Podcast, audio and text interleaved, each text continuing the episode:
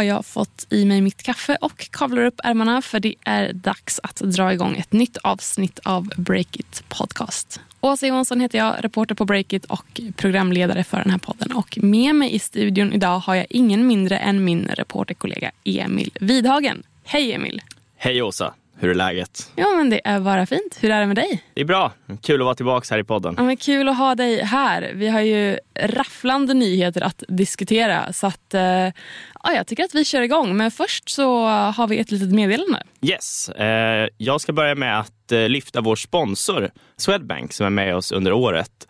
Och som vanligt så har vi spännande saker på gång här. Då. Det har vi. Vi har precis rullat ut eh, serien Entreprenörsresan som är en serie av poddar och eh, native-artiklar där Breakits medgrundare Stefan Lundell och Swedbanks Sofia Wallén går på djupet kring hur du bäst tar dig an några av de liksom, absolut viktigaste skedena i en entreprenörs bolagsresa.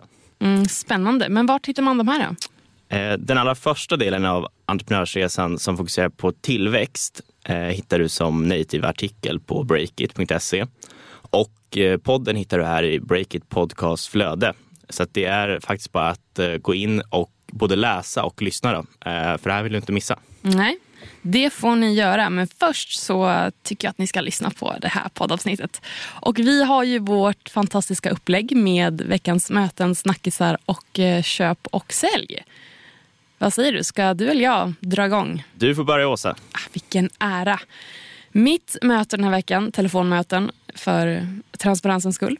Det är faktiskt två personer. Det är Daniel Gadd och eh, Anna Jakobsen på bolaget Position Green. Och eh, Daniel är vd och Anna är HR-chef på det här bolaget.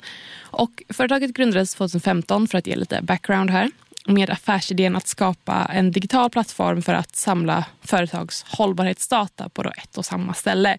Och det här ska då göra det enklare för bolag att samla in, analysera, rapportera och om sitt eh, hållbarhetsarbete helt enkelt. För att förstå vad bolag eh, behöver göra för att exempelvis minska på sitt klimatavtryck. Och varför har jag då snackat med de här? Jo, de har anställt närmare 70 personer på ett bräde, 68 personer. Och nu gör de en där megastor onboarding under en hel vecka för de här personerna. Och det låter ju som en, en ganska stor apparat, vilket det verkligen är. Eh, när jag pratar med Anna då, som är HR-chef så berättar hon att det är väldigt, väldigt mycket planering. Ehm, och Daniel, vd, då berättar att det är stora resurser som läggs på det här. Och ja, Det är viktigt att allting klaffar.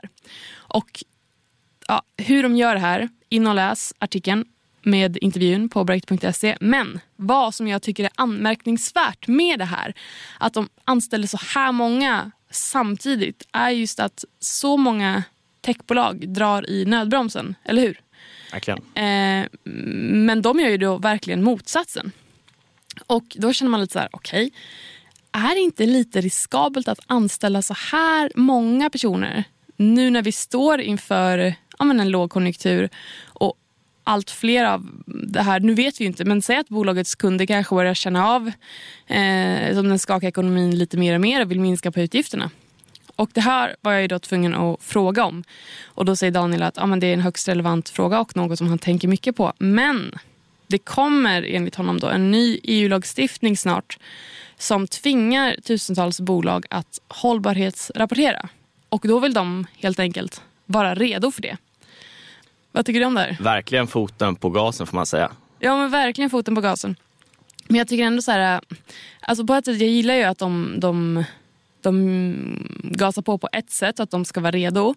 Men samtidigt tycker jag att det, det är riskabelt, särskilt när de är så långt ifrån lönsamma.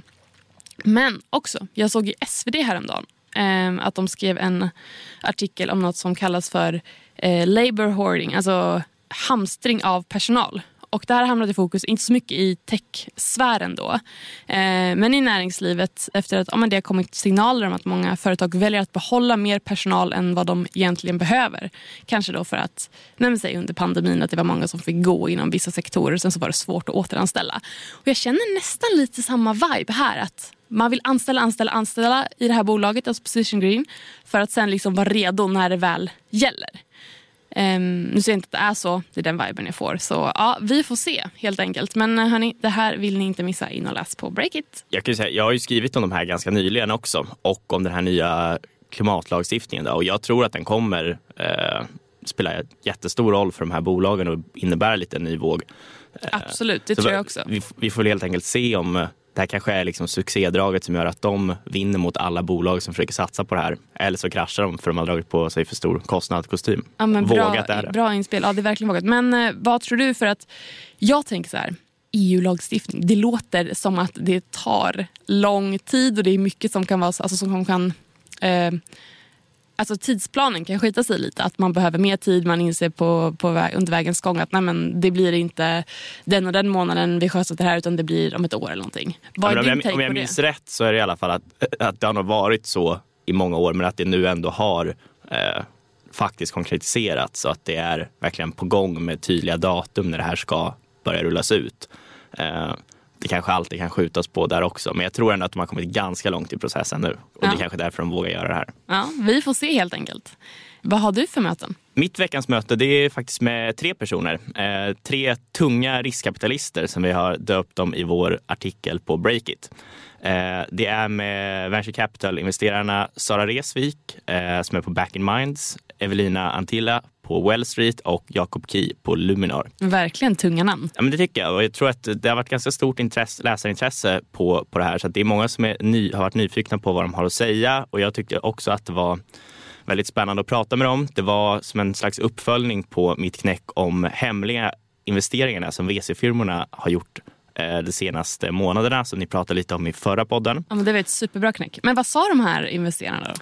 Ja, men det är lite olika saker, men jag tycker kanske att det allra mest spännande det är att de verkligen på något sätt ändå ganska genuint osäkra på vilket läge som vi är i nu. De står och väger och sen har de alla lite olika approach till det. Om man kollar på vad, hur de faktiskt har investerat så är det väl så att Luminar kommer hamna på ungefär lika många investeringar eh, som tidigare år. Eh, Well Street lite färre medan Backing Minds och det Sara Resvik sa kanske var det allra mest intressanta tyckte jag. För att de hade avvaktat nu egentligen det här första halvåret och inte gjort någon ny investering. Okay. De hade känt av värderingsläget lite, eh, tyckte att ja, men det har varit lite för högt tidigare. Nu verkar det ha kommit ner på lägre nivåer och då öppnar det också upp för nya möjligheter till dem.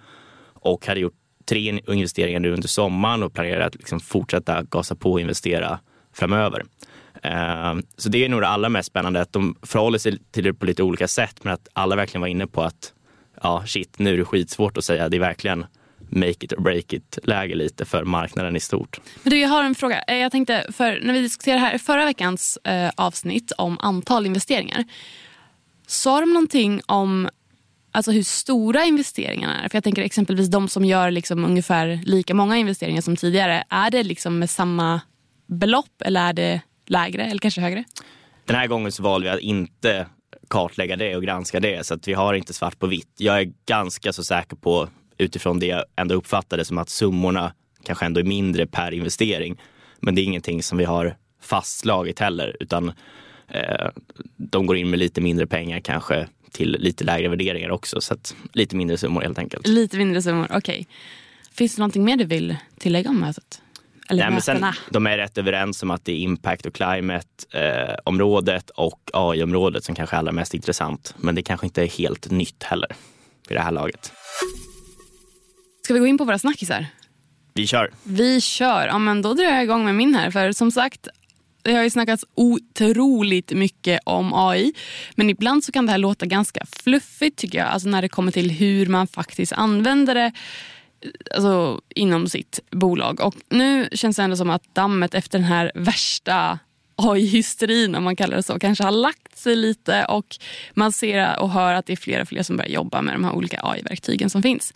Men hur gör man det då rent konkret? Jo, det eh, har vi frågat oss också på Breakit och vår eh, kollega Julia Lundin har varit i kontakt med marknadscheferna på några av Sveriges hetaste techbolag där AI är ja, men kanske lite snudd på högsta prio ändå. Och, eh, de här bolagen som har medverkat i den här artikeln det är nätläkaren Kry, fintechbolaget Anify och SaaS-bolaget Get Accepted.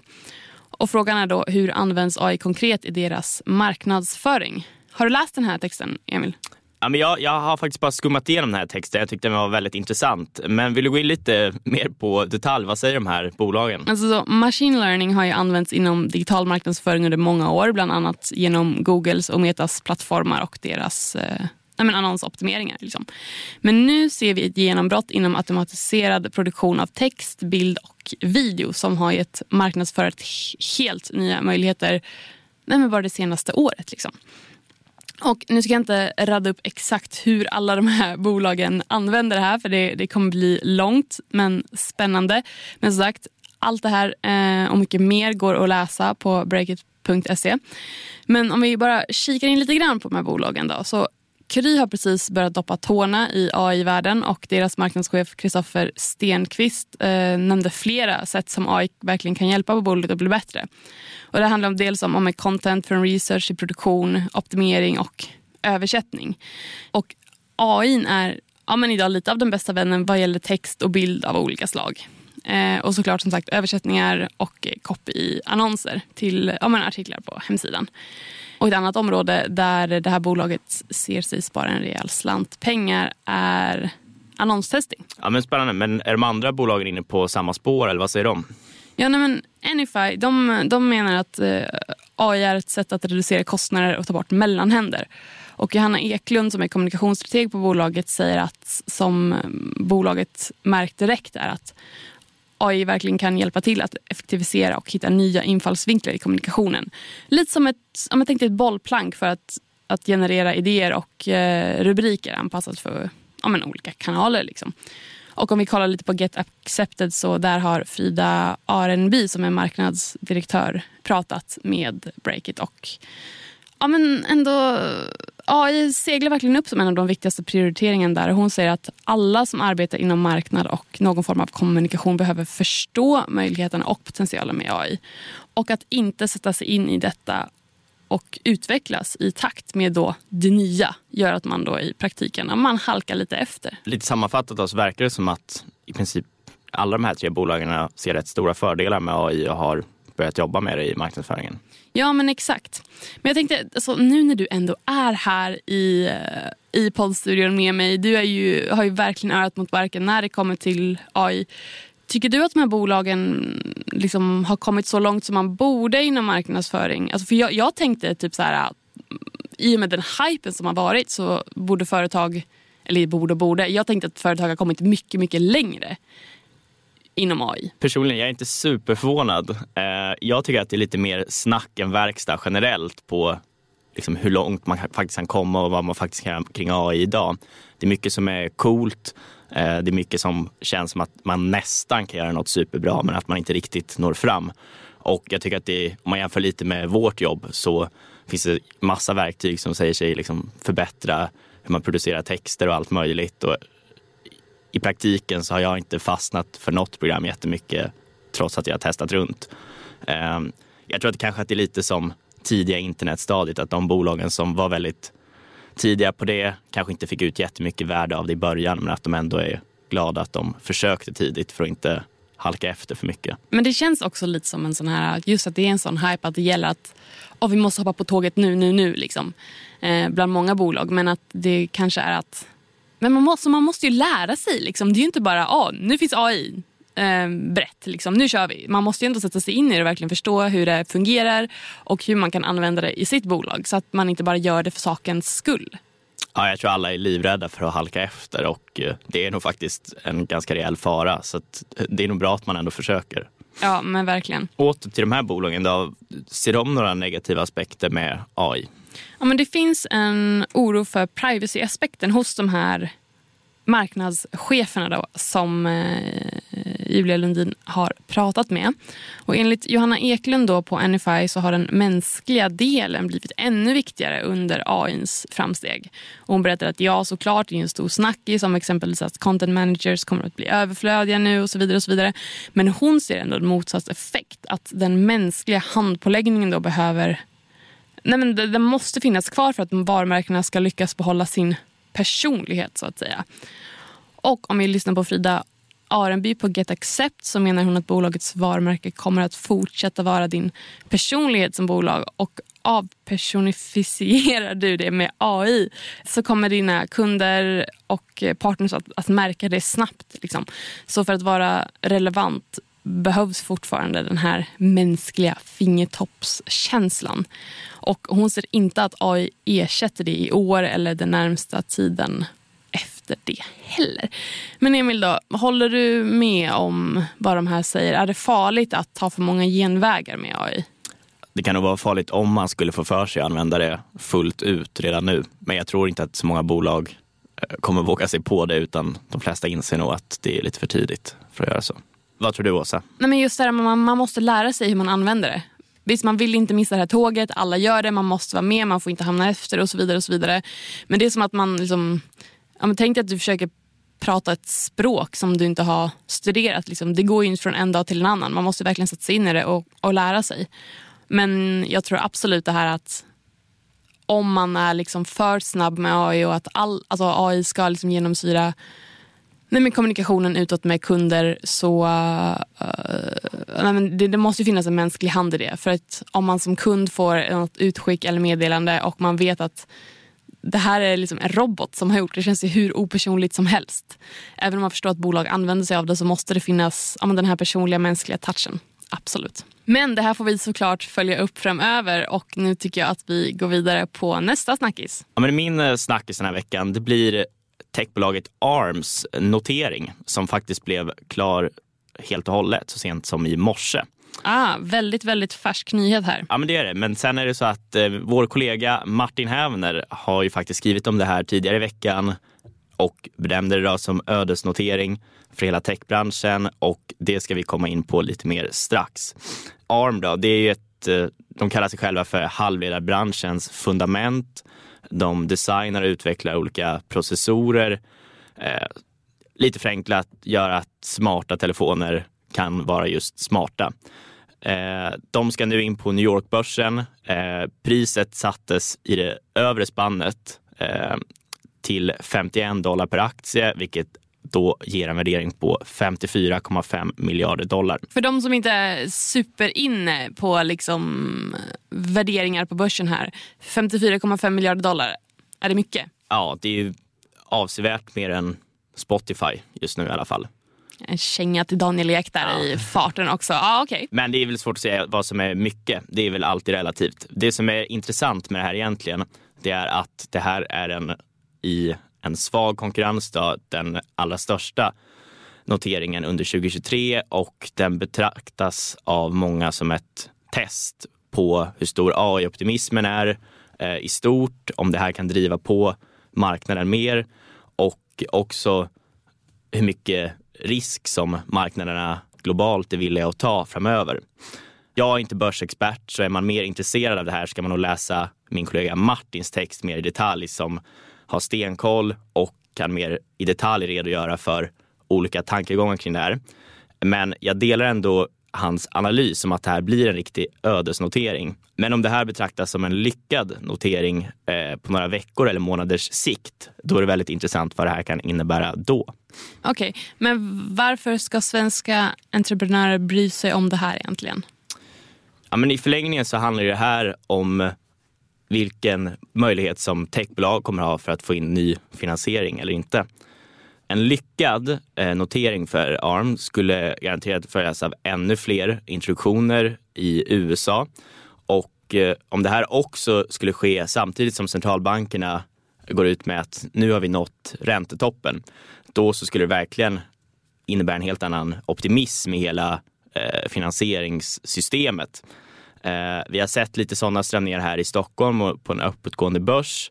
Och eh, antagligen så är det nog det allra bästa sättet att få igång finansieringsmarknaden på allvar igen.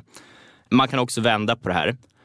För om det här blir ett fiasko eh, och kursen rasar de första handelsveckorna, då, eh, då är det här verkligen ett tecken på att marknaden inte är redo eh, på ett helt annat sätt. Men om den här noteringen är, liksom blir lyckad då, betyder det att allt är frid och fröjd? Eller vad händer då? Eh, nej, tyvärr är det nog inte så. Utan framför allt så kan man väl säga att det kommer att ha en stor och bra effekt på USA. Men sen så är vi i Europa och Sverige antagligen en ganska bra bit efter fortfarande och det är ett lite kallare läge här. Sen så är det så, att om techbranschen studsar tillbaks i USA så förstår nog de flesta liksom att det ändå är ett jättebra läge för svenska entreprenörer också. Mm, verkligen. All right. ja, men eh, vi får se helt enkelt. Finns det något annat som borde tilläggas om denna ödesnotering? Det är väl att det är ganska små volymer som det här handlar om som säljs. Det kan ta lite tid att avgöra och faktiskt se om det här är lyckat eller inte. Eh, men som sagt, om det här leder till att fler techbolag, kanske de första AI-bolagen i den här nya vågen vågar testa börsen så kan det verkligen bli en snöbollseffekt på det hela. Ja, det här är spännande. Vi måste hålla utkik. Och du som lyssnar entreprenör så ja, kanske också ska hålla alla ögon och öron öppna framöver. Innan vi går vidare då, så vill vi skicka med en liten hälsning från Breakits eventavdelning och påminna om årets hetaste SAS-event som närmar sig. Det är en hel dag på Space i Stockholm den 19 oktober och vi kommer djupdyka i tre av de viktigaste områdena för SAS-bolag nu och framåt. Och det är AI, finansiering och prissättning slash tillväxt. Mm, och alla som går på det här eventet får tillgång till våra två tunga rapporter. Power Player of SAS och SAS-rapporten signerad vår reporterkollega Tobias Blixt. Gå in på breakit.se event och skriv in koden podcast med versaler så bjuder vi på en grym rabatt. Och om man redan nu vill peppa inför SAS Summit och verkligen grotta ner sig så finns det något mer man kan göra. Ja, vi vill också passa på att tipsa om podden B2B SAS CEO med Josef Fallesén. Varje vecka så träffar han där en SAS-vd som bjuder på massor av heta insikter kring hur man skalar sitt SAS-bolag. Och han har redan haft med ett gäng riktigt heta gäster med kända Breakit-namn som Oskar Höglund på Epidemic, Anna Gullstrand från Mentimeter, Fredrik Skanse från Funnel och många fler. Så det är ett starkt tips från oss helt enkelt. Hett tips. Men då så, våra köp och sälj coming up. Får jag börja? Kör! Jag sätter min veckans köp på en person som heter Malin Kato. Och vem är det? Jo, hon är projektledare på Arbetsmiljöverket. Och varför är det köp på henne? Jo, men så här. Många jobbar ju digitalt, som vi vet. Och Det innebär inte bara en risk för att vi sitter stilla i alldeles för långa sjok Även utmattning eh, för hjärnan och eh, teknikstress är risker vid, eh, när vi jobbar digitalt. Det här är någonting som SR-Ekot rapporterade nu i dagarna. Och därför, för att knyta ihop den här påsen, ska Arbetsmiljöverket nu granska hur arbetsgivare förebygger hälsoriskerna. Och Malin Kato säger att arbetsplatser kanske inte tar hänsyn till att hjärnan faktiskt måste återhämta sig hon säger även att vi staplar möten på möten på möten på möten i våra digitala system och glömmer bort att hjärnan måste vila. Så jag sätter absolut köp på Malin Kato och ser fram emot att se vad hon kommer fram till i det här projektet. Det här låter ju som en jätterelevant person för många i vår målgrupp att alltså, lyssna verkligen. på. Vad har du för köp eller sälj? Ja, men mitt eh, köp det är ett bokstavligt köp. Jag har klickat hem Elon Musk-boken som nu har skrivit och släppts av Walter Isaacson som ju har skrivit flera tunga biografier innan som ja, all right. Steve Jobs-boken. Så du har klickat hem den? Du har inte fått den än? Jag har inte fått den. Eh, jag vet att både eh, vår vd Jon Mano Pettersson och eh, reporterkollega Stefan har fått eh, boken. Jag har försökt få dem att bjuda på guldet men jag har inte lyckats få loss aj, stora materialet än. Men rent krasst så är det här en jättesnackis och om det inte har hunnit bli det för att folk inte har läst det än kanske så kommer det väl bli det framåt. Och jag tänker att man kan säga att eh, även om man har blivit eh, kanske tappat lite popularitet i allmänhet efter stora Twitter eh, köpet så jo. är han ju superrelevant för hela techindustrin fortfarande och jag vill ändå tro att han i grunden har haft enorm påverkan på hela den här nya vågen av optimism i techbranschen och att man kan lösa samhällsproblem med tech i bred bemärkelse. Man märkte att det var ett väldigt stort intresse även här i Sverige. Enligt mina uppgifter från någon som var på plats på boksläppet här så var det många tunga svenska techprofiler på mhm. bokreleasen. Mm -hmm. Vilka då? Äh, några av namnen var Björn Ulvaeus som jag har en del projekt i den här sfären. Isabella Lövengrip, eh, Krys vd Johannes Schilt, Spotifys toppchef eh, Gustav Söderström, techentreprenören Jens von Bar, eh, finansmannen Sven Hagströmer och en hel del andra också. Vilken himla radda av tunga namn. Ja, någonstans så säger väl ändå att det är väldigt många i vår sfär som är väldigt intresserade av honom. Abba Björn tydligen. Bland fler. Absolut. Ja, nej, men jag ser fram emot att uh, höra vad du tycker om den boken. Jag är inte säker på om jag ska läsa den själv, men om du kommer och säger att det var uh, dunder så absolut, då kanske jag får ta och läsa den. Ja, vi rullar vidare till våra veckans sälj. Då. Och jag sätter sälj på bolaget Naked. Varför då? Jo, för att Oskar von Kunov eh, Eh, han har eh, varit med i det här bolaget sedan start och han tog över ledarposten efter, ja men det var ju ändå en vd-karusell där i toppen förra våren. Eh, då en person som heter Anders Christiansen lämnade efter bara en månad och det var med svidande kritik om bolaget. Så Oskar von Konov eh, klev in där men nu lämnar han jobbet som vd och lämnar bolaget om jag förstår rätt. Och en ny hemlig vd är klar och ska ta över nästa månad enligt DI men vi vet ännu inte vem det är. Och varför är det sälj då? Jo, för att det är inte bara han som lämnar bolaget. Även bolagets finanschef Per Javelmyr tar sitt pick och pack och drar. Och han ersätts av en person som heter Caroline Anderberg. Och ja, men jag sätter sälj på det här för att det känns ju inte bra när det är flera toppchefer som skjuter ut sig sådär samtidigt. Särskilt inte när det är så kort tid ändå efter vd-karusellen då förra året. Så ja, vi håller koll på vad som händer där men ja, sälj helt enkelt på Naked. Vad har du för sälj, Emil? Den här veckan så säljer jag Uber och Bolt. Och anledningen till det så är att det verkar kommit fram en ny aktör på svenska marknaden som heter Hackrides. Hackrides? Mm, det ska vara en svensk startup. Eh, nyligen har de dragit igång. Det är lite olika grejer som de ska göra som är nya. Då. Men dels handlar det om att chaufförerna ska få en lite större andel eh, per åkning som de gör och dels så verkar de verkligen få in något slags eh, samåkningselement i i eh, sin app så att eh, man ska kunna haka på någon annans resa eller mm. kunna acceptera någon annan hoppa in i ens eget och på så sätt sänka priset på båda resor. Så, eh, det var Impact Loop eh, med Camilla Bergman i spetsen som var först på den här bollen. Jag tycker så här, det här är väldigt nytt, väldigt liten tjänst. Man har ingen aning om just de här kommer slå. Men jag tycker ändå att det är kul att det händer något nytt på den här marknaden för det har inte hänt så mycket på, på flera år egentligen. Och det som är intressant tycker jag i det här fallet också är att de nu konkurrerar med att slå sig in på samma sätt som när Bolt slog sig in eh, på svenska marknaden genom att ge en högre andel till chaufförerna och så får man fler chaufförer och det sänker priserna. Eh, och det blir en sälj på Uber och Bolt då, för att eh, ganska mycket av deras modeller bygger på att de ska få jättestor skala, att vara monopol eller duopol på de marknader de verkar. Om det hela tiden visar sig att det kommer nya spelare fram och visa att man kan innovera, då blir det också ganska svårt för dem att få den här skalan som de vill. Och eh, ja, de måste verkligen vara på tårna tror jag så att de hänger med i, i vad som eh, utvecklas och de funktionerna som nya spelare erbjuder. En ny spelare slår sig in på arenan alltså. Spännande! Gud, vi har mycket att följa upp här känner jag framöver. Så ska det vara. Eh, så ska det vara. Vi ska ha någonting att göra också. Men du, finns det någonting mer vi bör eh, nämna eller ska vi? Vi har väl fångat det viktigaste tycker jag från senaste veckan. Ja men det tycker jag också. Och alla ni som lyssnar, tack för att ni är med oss och såklart kom jätte jätte jättegärna med inspel, ris och ros, eh, tankar, tips och så vidare. Mig når ni på asa.breakit.se. Mig når ni på emil.breakit.se. Grymt. Men eh, då säger vi så, så hörs vi nästa vecka. Hej då. Hej då.